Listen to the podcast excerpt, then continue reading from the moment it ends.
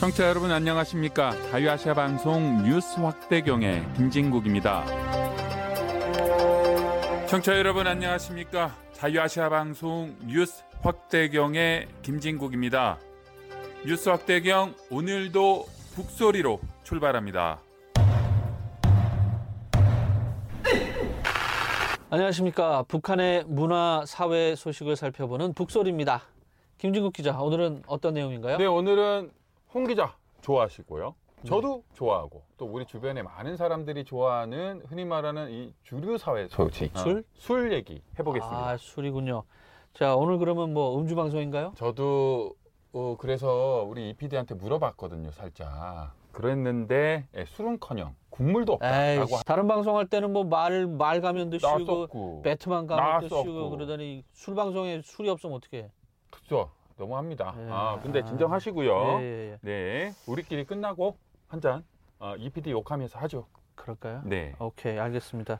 자, 그럼 예. 시작해 보겠습니다. 자, 근데 술에 대해 얘기를 하자면은 이게 뭐 꽤- 굉장히 길어질 것 같은데 뭐 어떤 내용인가요? 자, 오늘은 북한과 관련된 얘기를 해야 되지 않습니까? 그렇죠. 북소리, 북한의 사회 문화 소식을 살펴보니까 네. 그래서 북한의 술, 북한의 최고 지도자들이 즐겼던 술, 음. 김일성, 김정일, 김정은이 좋아하는 술들을 얘기해 보려고 합니다. 자, 그럼 곧바로 들어가 볼까요? 자, 김일성 주석이 생전에 좋아했던 술 어떤 게 있나요? 자, 그냥 바로 들어가면 재미없잖아요. 아, 퀴즈를 해야지. 또 맞춰야지. 퀴즈를. 그렇죠. 예. 예, 예. 아, 김일성 주석이 생전에 좋아했던 술 뭘까요? 제가 객관식으로 해 보겠습니다. 예. 1번 마오타이 중국 음흠. 술이죠. 예. 2번 들쭉술, 3번 보드카, 4번 막걸리. 어떤 아, 걸까요? 이거 어렵네요. 근데 김일성 주석이 젊었을 때 러시아에서 항일 투쟁을 했다고 했단 말이에요. 혹시 보드카 아닙니까? 틀렸습니다. 한 대 맞으시고요.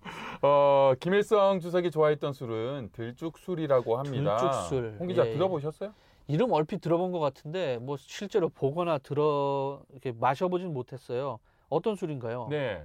저도 들쭉술은 사실 우리 기자이기 때문에 여러 가지 뉴스에서는 많이 나왔죠. 큰 그렇죠. 행사에 등장하던 예, 예. 술이긴 한데 마셔보지는 못했고 또 안에 내용 뭐 뭘로 만들어졌는지 좀 음흠. 생소해서 찾아봤습니다.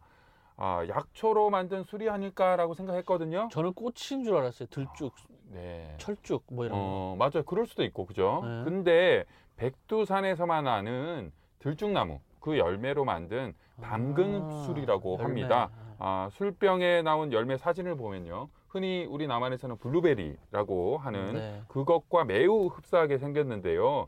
북한에서도 이 들쭉나무는 백두산 중에서도 백두산 높은 곳, 예, 고지에서만 자라고 또 열매 수확이 매우 어려워서 과거부터 예전부터 아주 귀하디 귀한 그런 술로 알려져 있습니다. 그렇군요. 김일성 주석이 살아 있을 때 이 들쭉 술을 좋아해서 들쭉술 공장까지 방문해서 노동자들을 음, 격려했다. 예. 아, 내가 좋아하는 술 만들어줘서 고맙다. 예, 뭐 이렇게 얘기했다고 할 정도였는데요. 아, 북한의 개성 인삼주 유명하죠. 그렇죠. 어, 와 함께 들쭉술은 북한의 최고 술로 자리 잡았다고 합니다. 그렇군요. 우리가 이 이름은 좀 익숙했다라고 하는 게 남북한의 주요 장면에 많이 또 등장을 했던 그런 술이거든요. 네. 아, 2000년에 김대중 대통령과 김정일 국방위원장이 만났던 6.15 남북 정상회담 거기서도 이 들쭉술이 등장해서 건배주로 사용했다라고 하고요. 또 최근에는 문재인 대통령과 김정은 노동당 총비서의 2018년 남북 정상회담에서도 이 들쭉술로 건배를 했다. 이 술이 빠지지 않고 등장했다라고 네. 합니다. 저도 이렇게 기사로만 봤고 네. 사진으로만 봐서 마셔보지는 맛이 못했는데요. 궁금해요. 어, 어떤 네. 맛인지 궁금합니다. 네. 하지만 도수가 꽤 세다고 해요. 어, 그래요? 40도 정도가 되는 독주라고 합니다. 아유, 그럼 몇 잔, 몇 잔만 마셔도 그만 훅 가겠는데요, 그냥? 자, 그러면 김일성 주석은 그렇고, 김정일 국방위원장은 어떤 술을 좋아했을까? 요거 좀 알 것 같은데요, 저도? 자, 그럼 맞춰보세요. 예. 알것 같다고 하니까. 네. 자, 김정일 국방위원장이 살아생전에 좋아했던 술은 어. 꼬냑이라는 아, 거. 예, 예, 예. 뭐다 알고 있죠. 다 알고 있죠. 예. 예. 그렇다면 김 국방위원장이 즐겨 마시던 꼬냑의 브랜드는 해- 헤넷이라는 것도 음, 음. 어, 뭐 그 정도 다 알고 있죠. 그러네요. 어, 진짜 문제입니다. 최고급 헤넷이 꼬냑 한 병의 가격은 얼마일까요? 비싸겠죠? 어, 비싸겠죠. 근데 뭐 네. 제가 뭐 마셔봤어야 알지 내가. 어, 가격이 얼마예요? 나름 또 술 전문가시잖아요. 아 그랬는데 가- 정확한 가격은 모르겠습니다. 자, 그럼 네. 이것도 객관식으로 하겠습니다. 예. 1번 10달러, 오케이. 2번 50달러, 네. 3번 500달러, 어허. 4번 3,300달러. 제가 뭐 3,300달러짜리 술까지는 뭐 먹어보지 못했지만은 아무래도 뭐 고급 술 마셨을 것 같으니까 3,300달러 한번 가보죠. 질러보죠. 네. 이번엔 정답입니다. 아, 진짜요? 아이고 맞았네. 꼬냑 한 병에 3,300달러 난다고요? 물론 이것도 등급이 여러 가지입니다. 네. 아, 가장 싼 등급 200달러 정도가 있는데요. 생각해 보면 뭐 김정일 국방위원장이 굉장히 또 고급을 추구했잖아요. 그렇죠. 그랬는데 200달러짜리 대중들이 즐겨 먹는 이 술을 마셨을 것 같지는 않고요. 그래서 어, 헤네시 꼬냑의 좀 상급이라고 할 수 있는 헤네시 파라디 임페리얼 제가 아. 한국식으로 또박또박 발음을 했습니다. 처음 들어보네요. 그걸 마셨을 것이다라고 추정되는 거죠. 네. 사실 헤네시 꼬냑 중에는 더 비싼 것도 있습니다. 예, 예. 아, 리차드, 음? 리차드 예, 헤네시라고 어, 가족 중에 있죠. 예. 어, 그 꼬냑인데 한 병에 무려 5천 달러도 넘습니다. 이야, 5,500달러 엄청 정도 한다고. 합니다. 아니 근데 인민들은 식량이 없어서 옆에서 죽어나가는데 이런 술을 매일같이 마셨다는 거예요. 참 너무하는구만. 아, 예, 이 사실은 영국 언론 데일리 메일 보도를 보면 알 수 있는데요. 예. 김정일 국방위원장이 살아있을 당시에 북한이 이 술 수입을 많이 했다고 합니다. 한 해 70만 파운드 정도, 어우. 미화로는 100만 달러 정도나 된다고 술을. 하는데 예. 그 100만 달러어치의 헤네시 꼬냑을 수입했다라고 합니다. 아, 세계 많은 지도자들이 헤네시 꼬냑 좋아한다라고 알려지기는 했지만 헤네시사에서는 아마 김정일 국방위원장이 그 중에서도 또 제일 고급 손님, 제일 최고의 가장 큰 손님이 아니었을까 합니다. 아니 도대체 이 비싼 술을 얼마나 마신 거예요? 참 인민들은 고통받고 있는데. 자 그러면은 김정은 총비서로 넘어가 봅시다. 네, 21세기로 넘어왔습니다. 아, 김 노동당 총비서가 가장 좋아하는 술은 무엇일까요? 이번에도 객관식으로 또 드려야 되겠죠? 예, 1번 뭐죠? 조니 워커 위스키, 위스키. 2번 보르도 와인, 와인, 3번 평양 소주, 네. 4번 크리스탈 샴페인. 샴페인. 좀 어렵네요, 요거는. 근데 뭐 그동안에 할아버지하고 아버지가 고급 술 마시고 그랬던 거를 봤을 때는 싸구려 술을 좋아할 것 같진 않고 그래서 3번 소주는 아닐 것 같고 3번 탈락. 그 다음에 뭐 어린 나이긴 했지만은 뭐 스위스 유학까지 갔다 왔으니까는 와인을 또 좋아하지 않을까? 혹시 2번 보르도 와인 아닙니까? 2번으로 하겠습니다. 네. 자, 맞았다고 할 수도 있고 틀렸다고 할 수도 있고. 예. 어, 김정은 총비서의 술 취향은 홍알복 기자와 비슷하다. 네? 1번, 2번, 3번, 4번 모두가 정답입니다. 아, 그래요? 네. 어. 자, 김정은 총비서는 어떤 특정 술을 좋아한다고 알려진 것이 아니라 네. 아, 술 자체 막 항상 그러시잖아요. 나는 주종을 안 가린다. 그리고 술자리를 너무 좋아한다. 그렇죠. 뭐 이런 거 네. 김정은 총비서가 어떤 술을 좋아하는지 인터넷에 찾아봤죠. 그러니 뭐 별의 별 술 이름들이 다 나오더라고요. 예. 그 중에 하나는 아, 최근 몇년 이제 지났죠. 코로나 이전이니까 미국의 NBA 농구 선수 데니스 로드맨, 그죠? 머리 염색하고 예, 유명하죠. 어, 악동으로 어, 유명했던 그 선수 평양을 방문했을 때 이 조니 워커 위스키, 조니 워커 아마 블루가 아닌가 하는데 마셨다고 네. 하고요. 또 평양 소주가 김정은 총비서가 가장 좋아하는 이 애주다라는 그런 얘기도 있고 뭐 어떤 게 진실인지는 모르겠습니다. 예. 그런데 13년간 북한에서 김정은 총비서의 전속 요리사로 일했다라고 하는 일본인 요리사 후지모토 겐지. 네. 저도 어, 예전에 인터뷰를 한번 한 적이 있습니다. 어, 아, 겐지 씨의 언론 인터뷰를 보면요.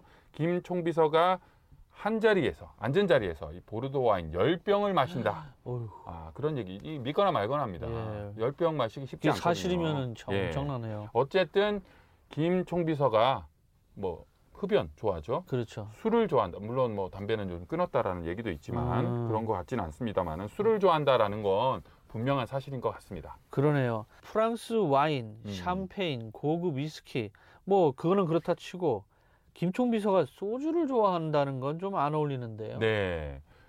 그렇게 생각하실 수도 있는데요. 예. 김총 비서가 좋아하는 소주는 우리 그냥 대중들이 마시는 어, 그런 일반적인 소주는 아닌 것 같아요. 좀 다른 것 같은데 어, 예, 남한 소주들 우리 많이 마시는 예. 어, 그런 거는 일반적인 소주. 예, 예. 높은 도수의 에, 그 알코올, 술에 물을 탄 흔히 말하는 희석주, 희석주. 예, 인 반면에 평양 소주는 전통적인 방식으로 만드는 증류주라고 합니다. 예. 아, 도수도 상당히 높은 술이라고 합니다. 예. 평양 소주는 북한을 또 대표하는 술이기도 한데요. 지난 2015년에 북한의 국주, 우리나라 술이다라고 지정된 술입니다. 예. 북한 소식통에 따르면 김정은 총비서는 평양 소주에 대해서 정말 좋은 술이며 정말 애착 가는 술이다라고 했다고 합니다. 네. 근데 이게 뭐 사실일까 하는 그런 퀘스천 마크 의심이 들기도 합니다.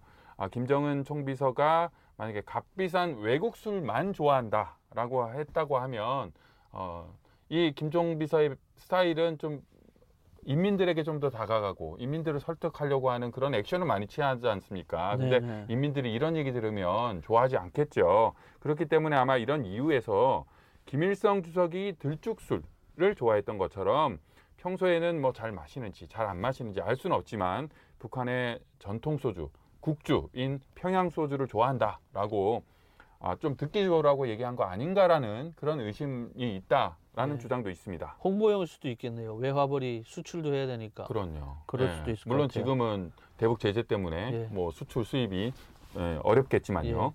뭐 솔직히 김 씨 일가가 술을 좋아한다는 것에 대해서 뭐 그거에 대해서는 뭐 비판하기는 좀 어려울 것 그럼요. 같은데 뭐 술 좋아하시고 술 좋아하시고 예, 다 예, 술 좋아하고 예. 뭐 그런 사람들이니까. 그런데 오늘 얘기를 듣다 보니까 술도 좀 분위기를 보고 상황을 좀 봐가면서 마셔야 되지 않겠나 이런 생각이 듭니다. 아니 그 북한 주민들은 바로 옆에서 진짜 먹을 게 없어가지고 굶어 가는데 3천 달러짜리 술을 홀짝거린다? 그죠. 이건 좀 누가 봐도 눈치 없는 짓 아닌가 그죠. 싶습니다. 예, 술자리를 예. 가장 그래도 밝고 재밌게 하는 거는 분위기 파악 아니겠습니까? 그렇죠. 예, 예. 분위기 파악을 못 한다라고 할 수 있는데 예. 말 그대로 진짜 술 푸게 아. 예, 하는 슬프네요. 그런 일이라고 예, 할수 예. 있습니다. 자, 이제 정리를 해야 될 것 같습니다. 네. 마무리 예. 좀 해주시죠. 자, 마무리하겠습니다. 오늘 술 얘기니까요. 너무 술을 마시는 얘기만 했는데 좀 명언 한마디 예, 해보겠습니다. 술에 대한 명언인데 독일의 철학자 칸트가 한 말인데요. 음. 술에 대해서 이런 얘기를 했습니다. 술은 입속을 경쾌하게 한다. 그리고 음. 술은 다시 마음속을 터놓게 한다. 이렇게 해서 술은 하나의 도덕적 성질, 즉 마음의 솔직함을 운반하는 물질이 된다. 근데 이게 무슨 소리죠, 이게? 저, 저, 저도 잘, 잘 모르겠네요. 아, 그럼 제가 또 한마디, 명언 한마디 하죠. 지나친 음주는 건강을 해칩니다. 어, 누가 했던 명언입니까? 누가 했는지 모르겠고요. 소주병에 써 있는 글이었습니다. 아, 예. 자, 저도 명언 해야죠. 음주운전 절대 안 됩니다. 아, 안 됩니다. 자, 정리해 보겠습니다. 오늘 북소리는 북한의 김씨 일가가 좋아하는 술들에 대해서 알아봤습니다. 김진국 기자 수고하셨습니다. 네, 감사합니다. 네.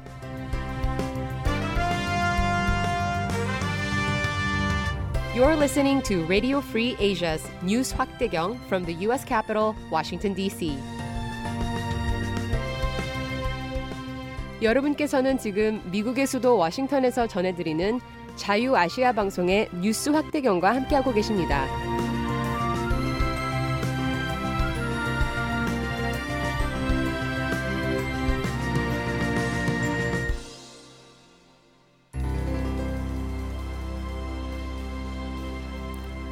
오늘 북한의 술에 대한 이야기 하고 있는데요.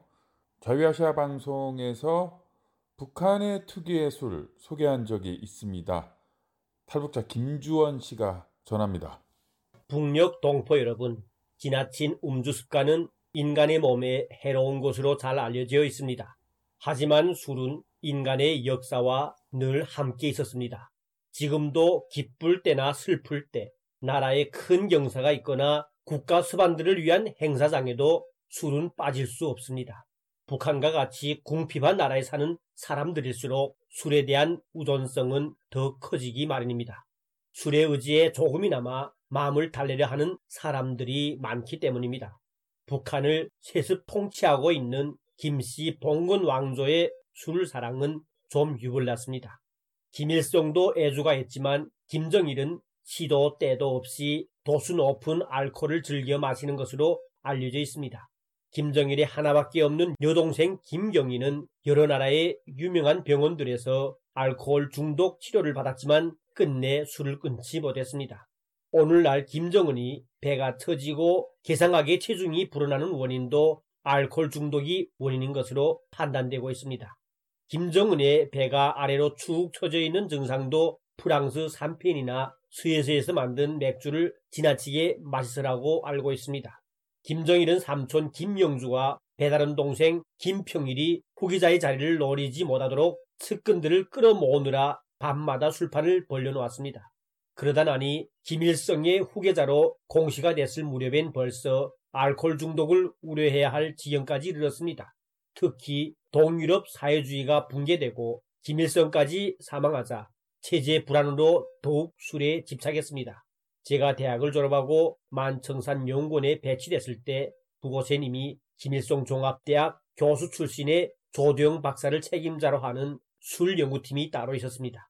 애주가였던 김일성의 건강을 위해 좋은 술을 연구해온 조도영 박사는 술이라면 오금을 못 쓰는 김정일의 음주 습관에 맞는 술도 연구를 하여 했습니다.